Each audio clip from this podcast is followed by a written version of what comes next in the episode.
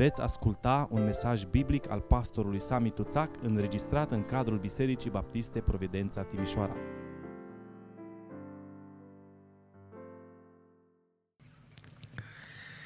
Bună dimineața și pace tuturor!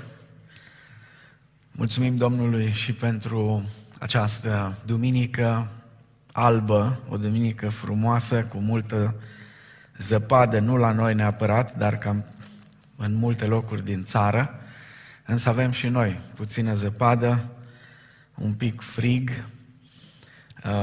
Sigur, așa cum uh, spunea și Dan ceva mai devreme, am fi fost încântați să fim toți împreună aici la Providența și ne rugăm pentru uh, ziua în care putem să fim din nou împreună, deocamdată localitatea Ghiroda, unde noi ne adunăm, uh, este în carantină. Sperăm să se încheie cât mai repede perioada aceasta, să putem fi din nou la închinare aici, în locul acesta. Mulțumim Domnului însă și pentru posibilitatea uh, care o avem să uh, ne închinăm în felul acesta, să ne apropiem uh, de Dumnezeu, de cuvântul Lui și v-aș invita pe fiecare acolo unde vă aflați să deschideți Sfânta Scriptură în Evanghelia după Matei, capitolul 4. Vom citi în dimineața asta de la versetul 1 și până la versetul 11. Atunci Isus a fost dus de Duhul în pustie ca să fie ispitit de diavolul. Acolo a postit 40 de zile și 40 de nopți, la urmă a flămânzit. Ispititorul s-a apropiat de el și a zis, dacă ești Fiul lui Dumnezeu, poruncește ca pietrele acestea să se facă pâini. Drept răspuns, Iisus i-a zis, este scris, Omul nu trăiește numai cu pâine, ci cu orice cuvânt care iese din gura lui Dumnezeu. Atunci diavolul a dus în sfânta cetate, l-a pus pe strașina templului și a zis, dacă ești Fiul lui Dumnezeu, aruncă-te jos, căci este scris, El va porunci îngerilor săi să vegheze asupra ta și ei te vor lua pe mâini ca nu cumva să te lovești cu piciorul de vreo piatră. De asemenea, este scris, a zis Isus, să nu ispitești pe Domnul Dumnezeul tău. Diavolul l-a dus apoi pe un munte foarte înalt, i-a arătat toate împărățiile lumii și strălucirea lor și a zis, toate aceste lucruri ți le voi da ție, dacă te vei arunca cu fața la pământ și te vei închina mie. Pleacă, satano, i-a răspuns Iisus, căci este scris, Domnului Dumnezeului tău să te închini și numai Lui să-i slujești. Amin. Episodul ispitirii din pustie a Domnului Iisus Hristos ne dezvăluie ce trebuie să facă cu adevărat Mântuitorul lumii și ce nu trebuie să facă. De asemenea, episodul acesta ne dezvăluie ce trebuie să facă Biserica lui Hristos în mijlocul lumii și ce nu trebuie să facă. Episodul acesta, așa cum este el descris în cele trei evanghelii sinoptice, ne revelează ceea ce este cu adevărat important în existența umană. De aceea, tema acestor mesaje în luna ianuarie este tocmai aceasta. Ce contează cu adevărat în existența umană? Ce are cu adevărat importanță? Ceea ce încearcă diavolul să ne convingă adesea este cu privire la adevăratul realism. Realul, spune diavolul, este ceea ce se vede, puterea și pâine. Ceea ce ne promite Dumnezeu are doar o valoare secundară, spune el. Lucrurile care nu se văd, zice uh, diavolul, sunt iluzii. Și noi adesea, din păcate, îl credem. Mai mult, zice el, poate nici nu mai este nevoie de ele. Și noi, iarăși, îl credem. Deși Scriptura ne spune atât de clar că lucrurile care se văd sunt trecătoare, pe când cele ce nu se văd sunt veșnice. 2 Corinteni, capitolul 4, cu versetul 18. Ceea ce încearcă diavolul încă din Eden. Și din păcate, cu cei mai mulți îi și reușește, este să ne convingă că el doar ne propune ceva mai bun și, desigur, mai ușor. Haideți să fim sinceri în dimineața asta cu noi înșine.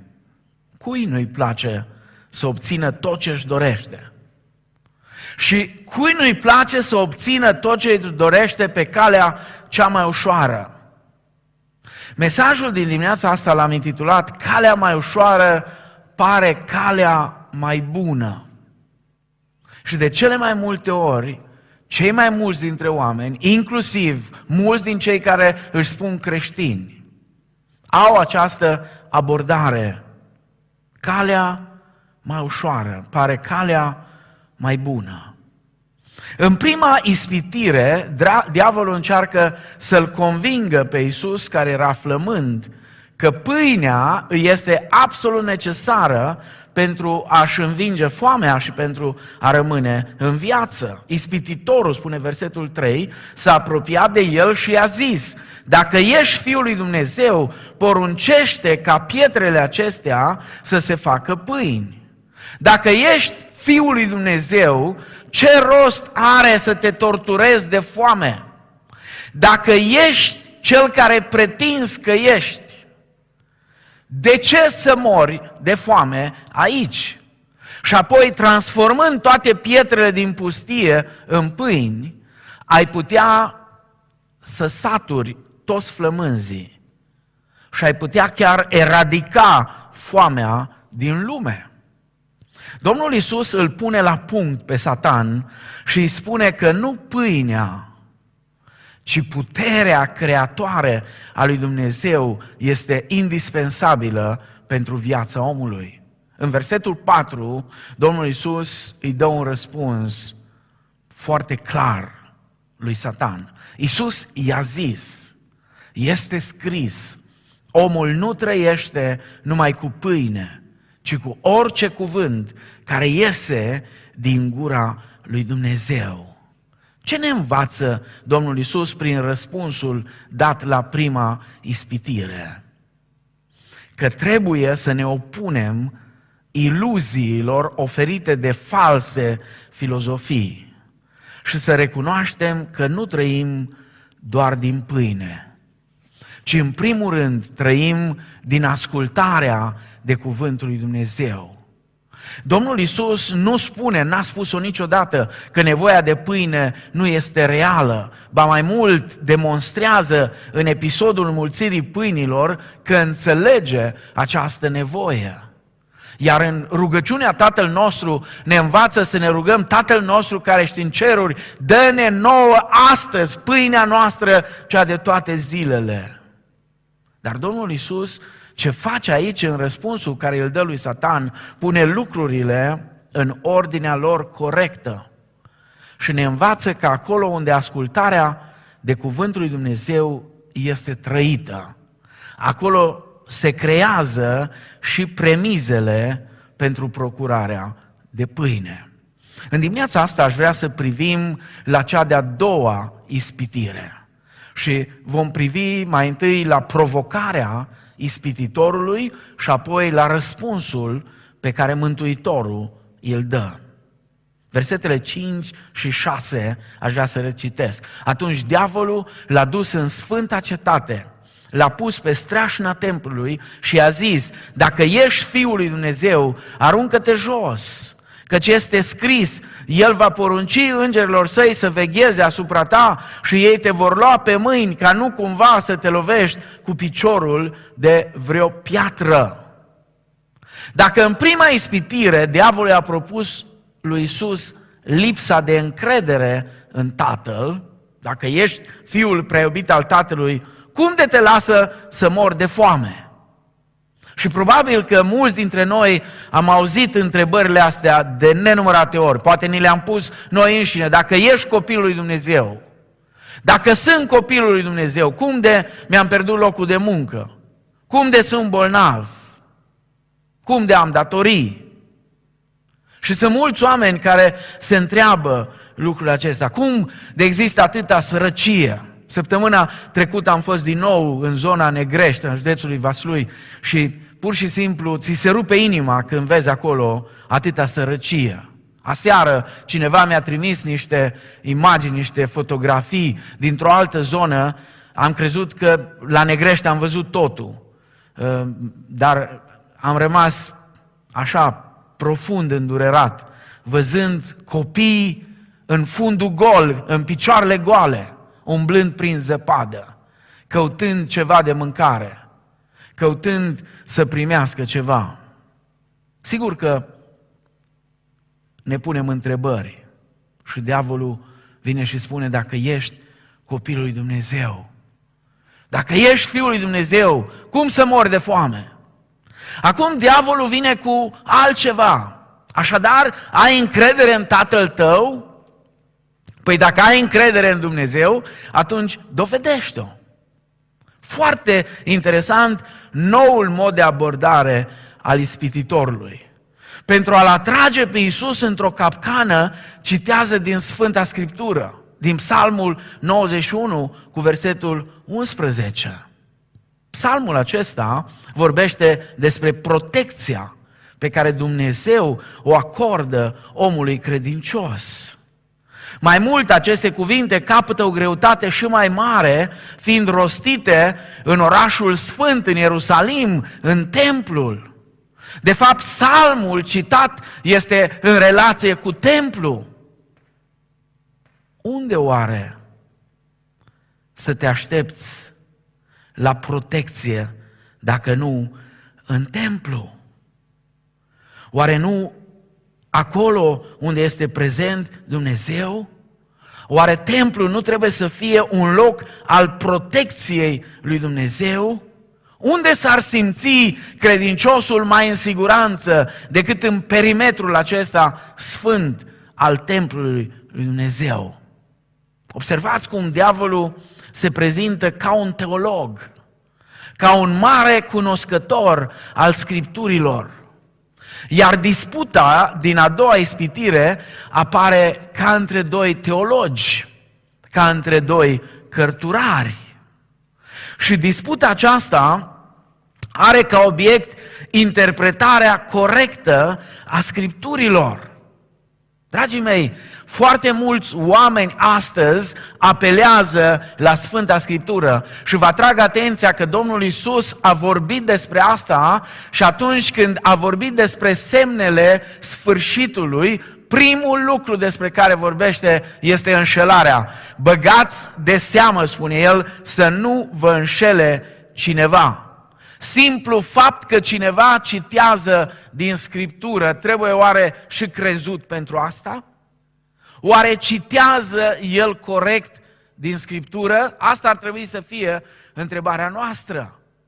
Și ar trebui să ne convingem dacă ceea ce citează este în contextul Scripturii și nu este scos din context. Interpretarea greșită a Bibliei poate deveni mai periculoasă chiar decât respingerea ei. Haideți să ne uităm în istoria bisericii și să vedem oare ce a produs mai mult dezastru în poporul lui Dumnezeu.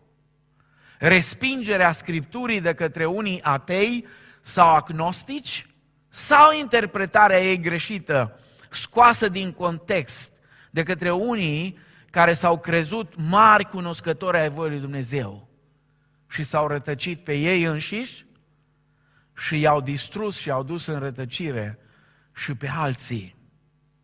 De fapt, ce îi spune Satan lui Isus aici? Dacă tot te încrezi în tatăl tău, atunci dovedește-o.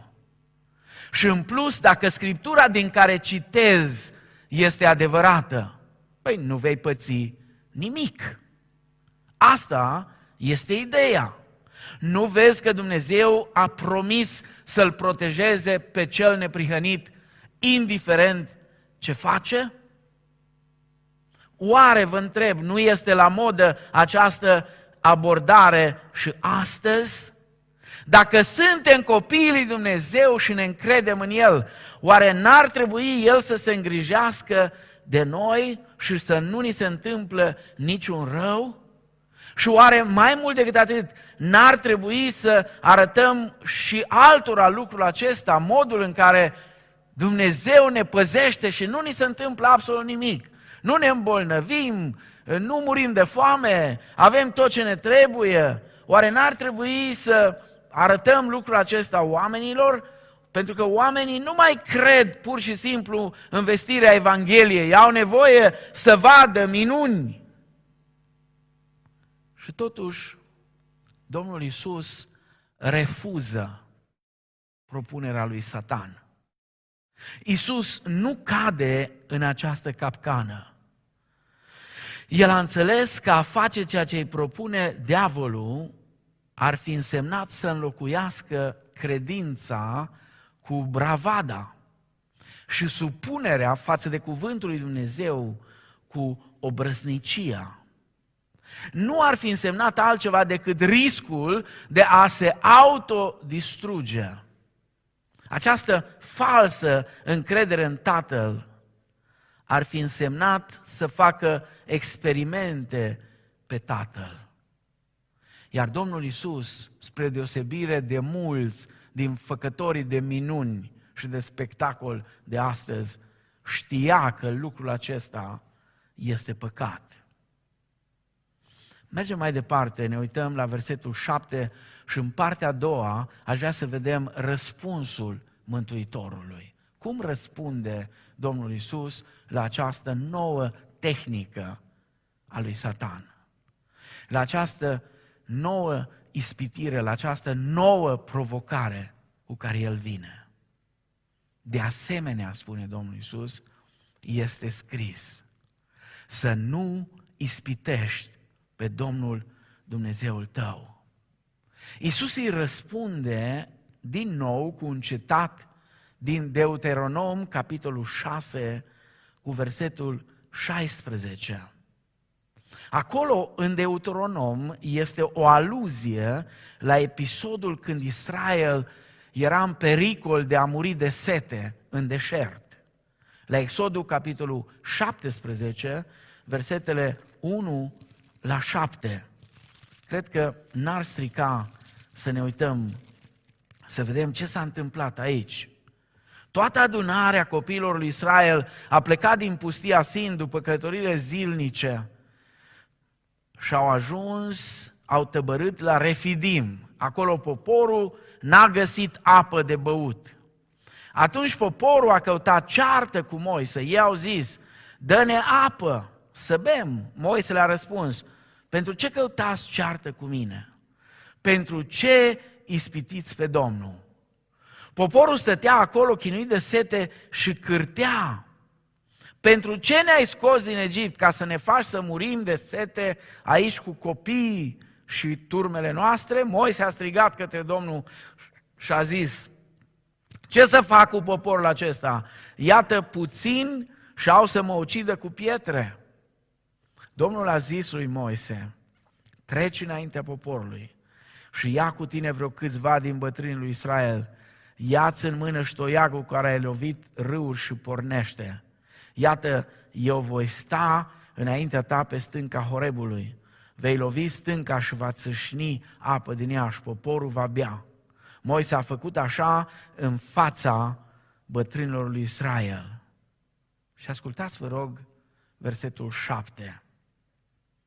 El a numit locul acela Masa și Meriba, adică ispită și ceartă, căci copiii lui Israel se certaseră și ispitiseră pe Domnul zicând, este oare Domnul în mijlocul nostru sau nu este?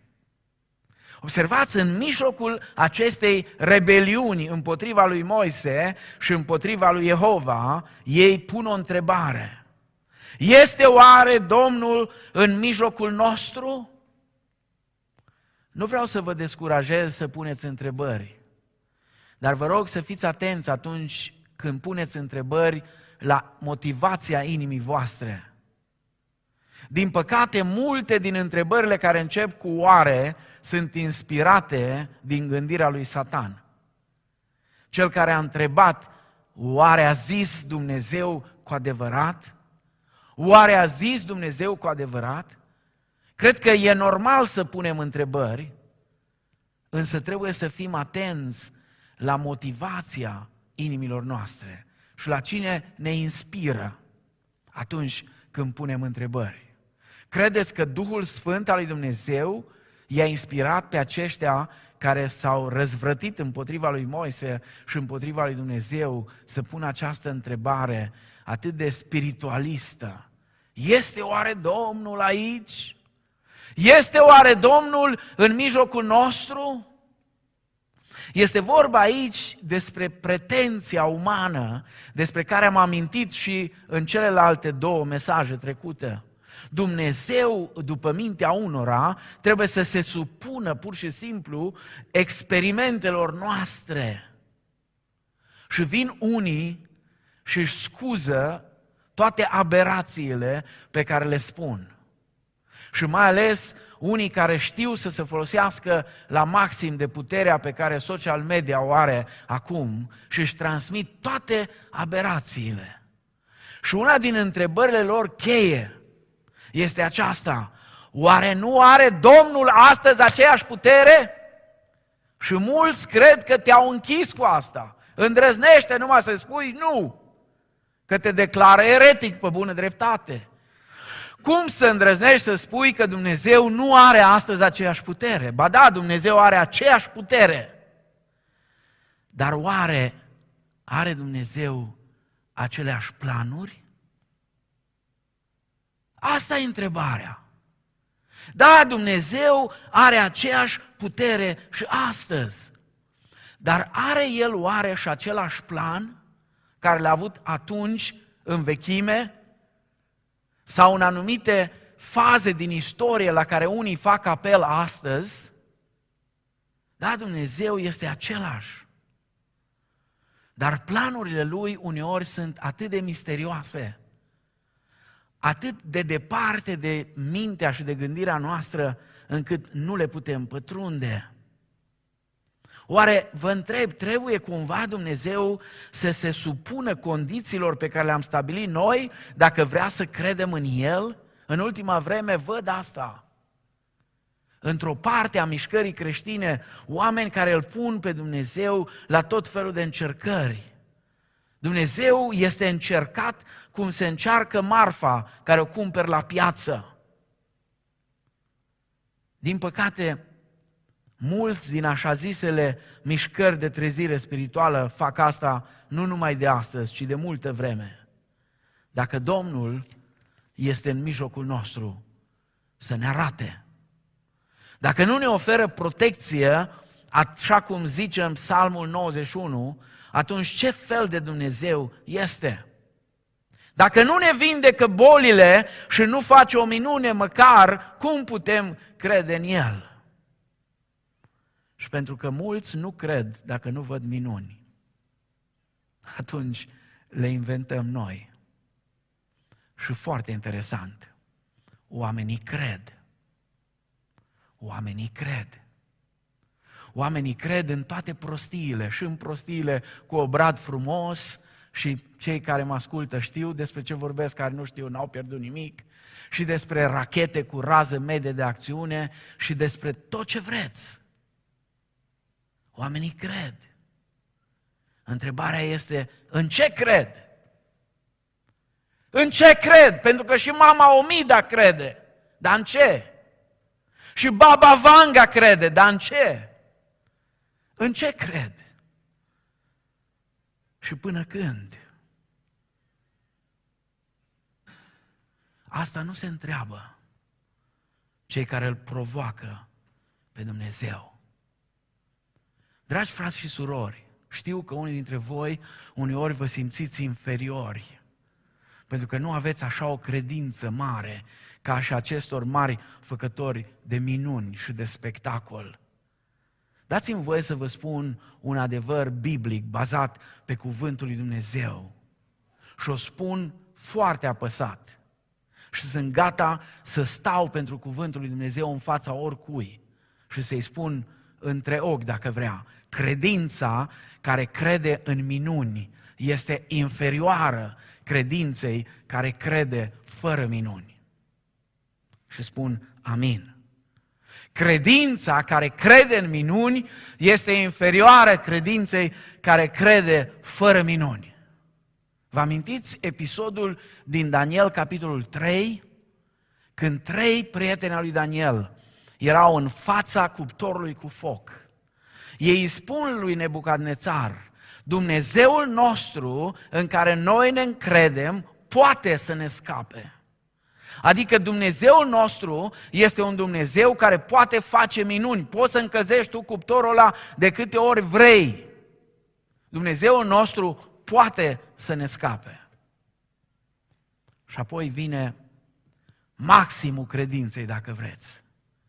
Și chiar dacă nu ne va scăpa. Pentru că, ascultați-mă cu atenție, Dumnezeul nostru care e bun, milos, iertător, vindecător, plin de dragoste, este un Dumnezeu suveran. Și în suveranitatea Lui, uneori vindecă, uneori nu, uneori dă viață, uneori spune punct. Pentru că El e suveran. Și chiar dacă nu ne va scăpa, spun ei, noi tot nu ne vom închina chipului de aur pe care l-ai făcut. Asta este credința superioară. Credința care crede, care se încrede în Dumnezeu, fără minuni. Credința care are nevoie de evidențe este o credință primită. Domnul Iisus îi spune lui Toma, vă amintiți? Toma, ai văzut și ai crezut.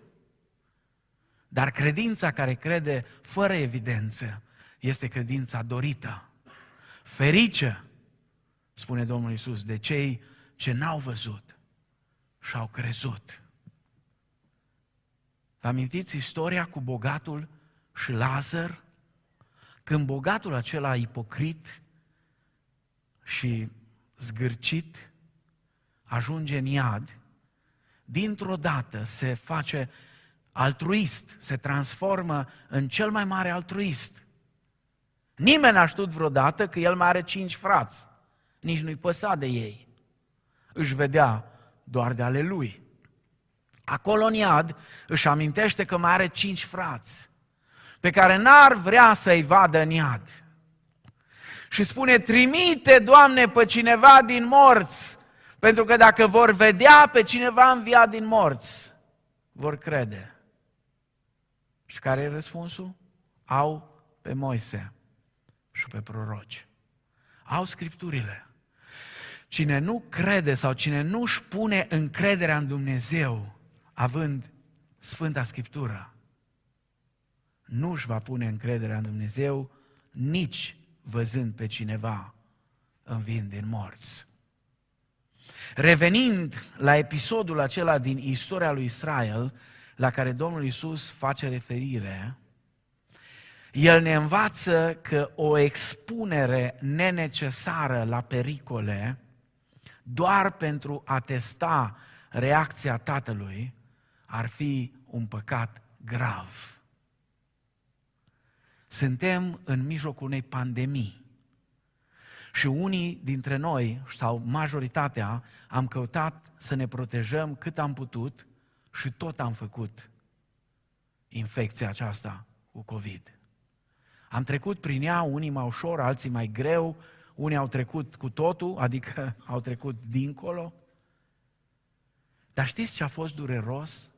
A fost dureros să vezi creștini care, în ciuda tuturor evidențelor, au căutat să vină la adunările bisericii fără a purta mască, fără a respecta regulile elementare care ni s-au cerut și care nu sunt aberante. Și știți cum au motivat? Nu ni frică de moarte. Nu ne frică de moarte. Noi ne încredem în Domnul, toți ceilalți sunt niște fricoși. Mi-a povestit un păstor că a avut o discuție serioasă cu fratele care făcea curățenie la biserică, în biserica lor unde slujea el acolo. Și i-a spus, frate, nu mai veni la biserică pentru că ai COVID. Și a spus, da, nu mă lași să vin la biserică, nu mai vin niciodată, nu mai îmi trebuie biserică. Oare așa ne demonstrăm credința și încrederea noastră în Dumnezeu, testând reacția Tatălui la prostiile noastre? Domnul Isus nu cade în această capcană. Astăzi Domnul Isus ar fi socotit de către unii creștini cu mari experiențe spirituale un creștin slab. Unul care nu se încrede în Dumnezeu. Însă Domnul Isus știe că așa ceva nu are nimic de a face cu încrederea umilă în grija protectoare promisă acolo în Psalmul 91. Viața de zi cu zi ne oferă suficiente exemple ale unei false încrederi, similare cu cea pe care diavolul i-a propus-o lui Isus. Și vreau să vă dau doar câteva exemple. Revin la exemplu legat de sănătate, pentru că e o, o problemă acum. Inclusiv mi se pare o problemă de ipocrizie. Nu intru în detalii, fiecare e liber să facă ce vrea. Dar mi se pare o problemă de ipocrizie să te rogi luni de zile ca Dumnezeu să aducă o rezolvare cu această pandemie și când vine vaccinul, fără ca să uh, consulți, să vezi ce se întâmplă, de ce așa, e de la satana. E 666. Uh, odată ce l-ai făcut, ești pierdut pentru totdeauna. Măcar atât să corectez pentru cei care mă ascultă. Mântuirea nu ține de vaccinuri. Mântuirea este doar prin credința în Domnul Isus Hristos, doar prin har, doar prin Hristos. Și rămânerea în Hristos, la fel, este harul lui Dumnezeu.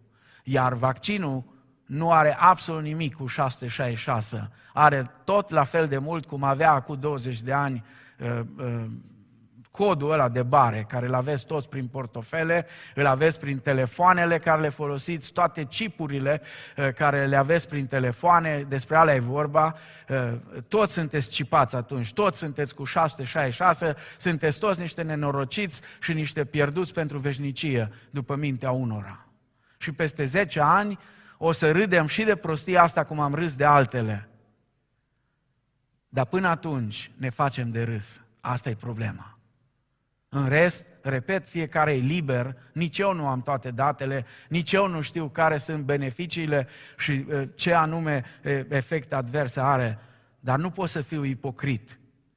Să mă rog luni de zile, Doamne, dă-ne o soluție și când se pare că a venit o soluție, sau cel puțin pentru foarte mulți pare că e o soluție cu privire la sănătate, venim și spunem că e de la satana.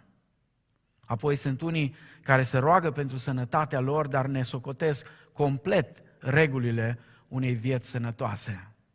Oare cineva s-a întrebat dacă nu cumva ne-am procopsit cu virusul ăsta și pentru faptul că nu respectăm niște lucruri minime pe care Dumnezeu ni le cere?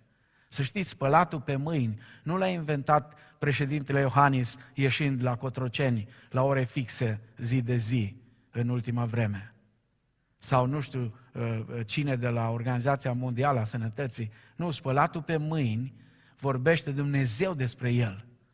A nu te atinge de lucruri uh, uh, care sunt necurate, vorbește Scriptura.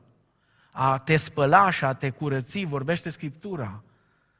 A mânca cu atenție și a nu mânca tot felul de nebunii sau eu știu ce lucruri se mai vindeau prin piețele alea chinezești, de unde zice se că Uh, vine virusul ăsta, dacă nu cumva l-au scăpat de vreun laborator comunist de-a lor, numai Dumnezeu știe că habar nu am, nu mă pricep. Dar multe lucruri cu care ne procopsim au de-a face cu spălatul pe mâini, simplu.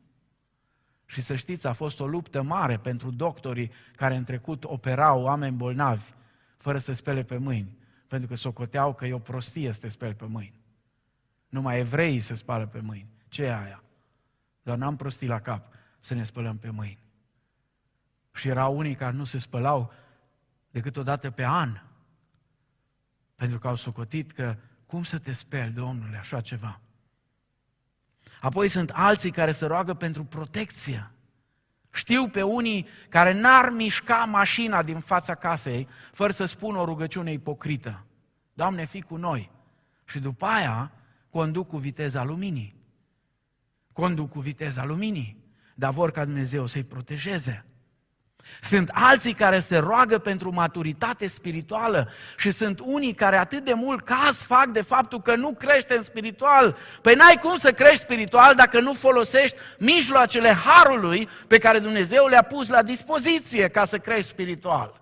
Și acestea sunt aceleași din totdeauna. Dumnezeu a lăsat prin Hristos niște mijloace ale Harului pentru ca copiii lui să crească spiritual. Studiul Scripturii, rugăciunea, frecventarea adunării, participarea la masa Domnului, umblarea sub călăuzirea Duhului Sfânt și nu a firii pământești, implicarea în slujire, trăirea unei vieți în beneficiu celorlalți, sunt câteva dintre mijloacele Harului pe care Dumnezeu ne le-a pus la dispoziție ca să creștem spiritual. Alții se roagă pentru copiii lor, tot rugăciuni ipocrite. Dar nu fac nimic, absolut nimic, ca să-i crească în frica de Dumnezeu. Am citit o poveste care nici nu știam, din păcate, reală. Nici nu știam să râd sau să plâng. Un păstor a aflat într-o zi că un membru din biserica lui și nu un oarecare membru s-a dus la un spectacol de striptease. Un spectacol din ăsta de șuchiat. Și păstorul a mustrat. Și a zis, măi omule, ce ai căutat acolo? Și fratele foarte smerit a spus, nu pot să neg că am fost acolo. Dar frate păstor, să știi că în timp ce eram acolo, mă rugam tot timpul și ziceam, Doamne, abatem ochii de la vederea lucrurilor deșarte. Știți care e răspunsul la toate prostiile astea, care noi le spunem adesea? Să nu ispitești pe Domnul Dumnezeu tău. Să nu-L ispitești. Dacă te rogi pentru protecție, atunci și condu cu atenția. Dacă te rogi pentru sănătate, atunci fii atent la sănătatea ta. Dacă te rogi pentru creșterea spirituală, atunci nu ne socoti mijloacele harului pe care Dumnezeu le-a pus la dispoziție ca să crești spiritual. Dacă te rogi pentru copii, pentru familie, atunci fii un model, fii un exemplu pentru ei. Și arată-le cum trebuie să fie un creștin. Aș vrea să închei și pornind de acolo, de pe aripa templului. Să ne deschidem ochii și să ne ațintim privirea asupra crucii lui Hristos. Hristos nu s-a aruncat jos despre strașina, de pe strașina templului. El nu l-a supus pe Dumnezeu la o probă, dar totuși a făcut un salt a făcut un alt salt ca un act de iubire pentru noi, păcătoșii. Hristos a coborât în adâncimile morții, în infernul celor fără apărare, adică la noi. Știa că făcând saltul acesta și nu cel cerut de diavolul, nu putea cădea la urmă decât în mâinile milostive ale Tatălui. Știți care au fost ultimele cuvinte pe care Hristos le-a rostit pe cruce? Tată, în mâinile tale îmi încredințez Duhul meu. Și acum, uitându-ne la modul în care Hristos a ales să facă saltul, dar nu cel propus de Satan, ci cel aprobat de Tatăl, putem să înțelegem și adevăratul sens al Psalmului 91. Cine urmează voia lui Dumnezeu, acela știe că în toate grozeviile care se pot întâmpla, nu va pierde o ultimă ocrotire. Chiar dacă poate nu ne va scăpa trupul să fie ars în cuptorul de foc, Duhul Lui, Duhul nostru, se va odihni în mâinile Lui. Cel care urmează voia lui Dumnezeu știe că și acolo unde niciun om nu poate sau nu vrea să-l ajute, poate merge mai departe încrezător în Dumnezeu care îl iubește. O asemenea încredere în Dumnezeu este cea autorizată de Scriptură. Și nu acea provocare aventuroasă a lui Dumnezeu prin care am vrea să-L transformăm pe Dumnezeu în slujitorul nostru. Dacă ești Fiul lui Dumnezeu, dovedește-o. Dovedește-o. Sari și fă spectacol, îi spune diavolul. Provoacă-l pe Dumnezeu. Apostolul Pavel ne spune la Roman, capitolul 1, cu versetul 4, că Isus a fost dovedit că este Fiul lui Dumnezeu, dar nu prin a face spectacol, ci prin moartea și învierea Lui. Adică prin ascultarea de Tatăl și nu prin provocarea Tatălui. Ce mult avem fiecare dintre noi de învățat de la Domnul Isus. Și ce ocazie pentru noi astăzi să ne pocăim de toate provocările la adresa lui Dumnezeu care nu dovedesc credință, care nu dovedesc altceva decât mândria inimii noastre, necunoașterea Scripturii și o ignoranță crasă. Dumnezeu nu este unul care stă la dispoziția noastră să-L testăm noi, să-L încercăm cum încerc marfa la mol. Nu, Dumnezeul nostru este suveran. El este Cel care ne testează pe noi, nu noi pe El. Și a pune sau a-ți pune încrederea în Dumnezeu înseamnă să crezi ceea ce El spune în cuvântul Lui. Nu invenții omenești. Nu lucruri care dau bine, poate, pentru unii sau alții, ci cuvântul Lui întotdeauna. Când îți place și când nu-ți place. Când stinge cuptorul sau când nu-l stinge și pur și simplu te trece prin cuptor. Rugăciunea noastră ar trebui să fie aceasta, Doamne, să mi se facă întotdeauna așa cum vrei Tu, nu cum vreau eu.